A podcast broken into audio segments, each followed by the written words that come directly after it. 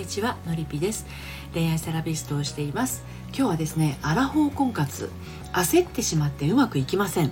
ということについてお話をしていきたいと思います。まあですね、あの焦ってしまってっていう気持ちはすごくよくわかるんですけれどもね。何にそんなに焦っているのかなっていうところは、えー、大事かなと思います。あの焦りっていうのはですねうまくいかないということを強めるためにしている行動なんですよ。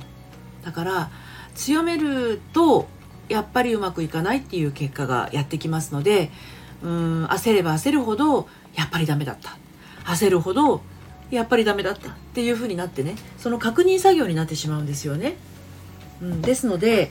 まあ、当然焦るっていうことはですねうまくいかいかなくさせるための行動だっていうところにまず、えー、気づくということですね。うん、でそもそもなんですけどあのあなたが焦ってしまうっていうことなんですが要は落ち着かないっていうことですよね。なんかそわそわして。こう何が原因になってるのかなっていうのは考えたことがありますか？うん。えー、まあ、いろいろねあの要因は考えられるとは思うんですけれどあの焦ってしまう人の特徴としてですね2つあるんですよ。こうしなければならない。あとはこうあるべきみたいなものですね。うん、婚活をするんだったらこれをしなければならない婚活を成就させるにはこうあるべきみたいなものないでしょうか。ね、でですねめちゃくちゃ勇気いると思うんですけどそれを捨てたら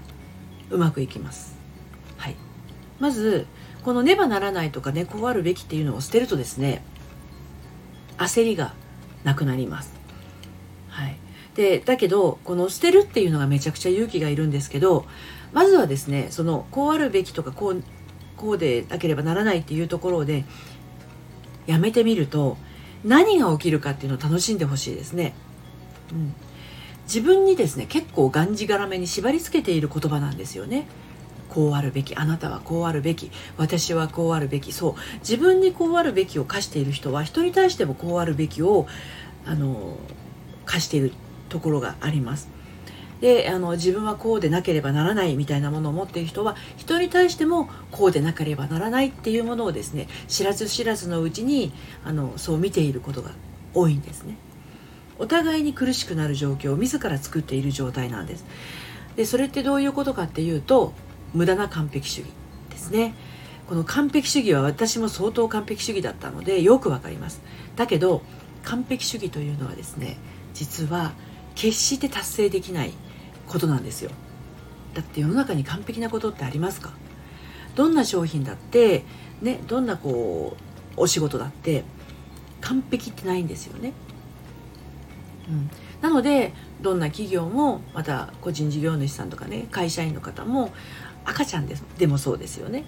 どんな人もですねその都度その都度あこれが今回は頑張ったけどあのできなかったところがあったなって言ってじゃあ次は頑張ろうっていうふうにやってるわけですよね。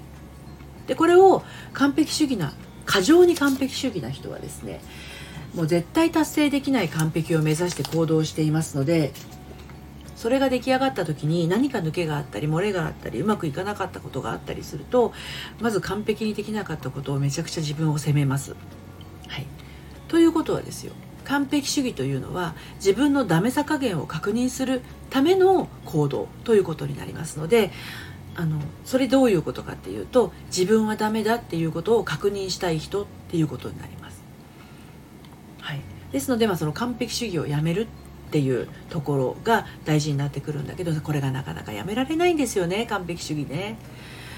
うんだから自分の中にどのタイミングで完璧主義を目指しちゃったのかなっていうところが大事になってきますのであのちょっと放送の中で喋ってたらね2時間3時間かかっちゃいますので、まあ、ちょっとオンラインサロンのえー、ノリピの隠れ家では心の仕組みだってお伝えしてますし、まあ、お一人お一人のケースの場合は、えーと、とノリピ塾の方で個別対応でねじっくりとあの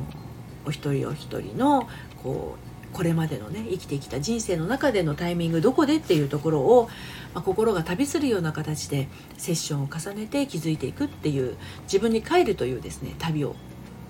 あのご一緒しています。難しいけどね言い回しがね。うん、でその自分に帰る旅を旅していくとですねいかに自分がその自分に制限をかけていたかっていうことにも気づいていけますので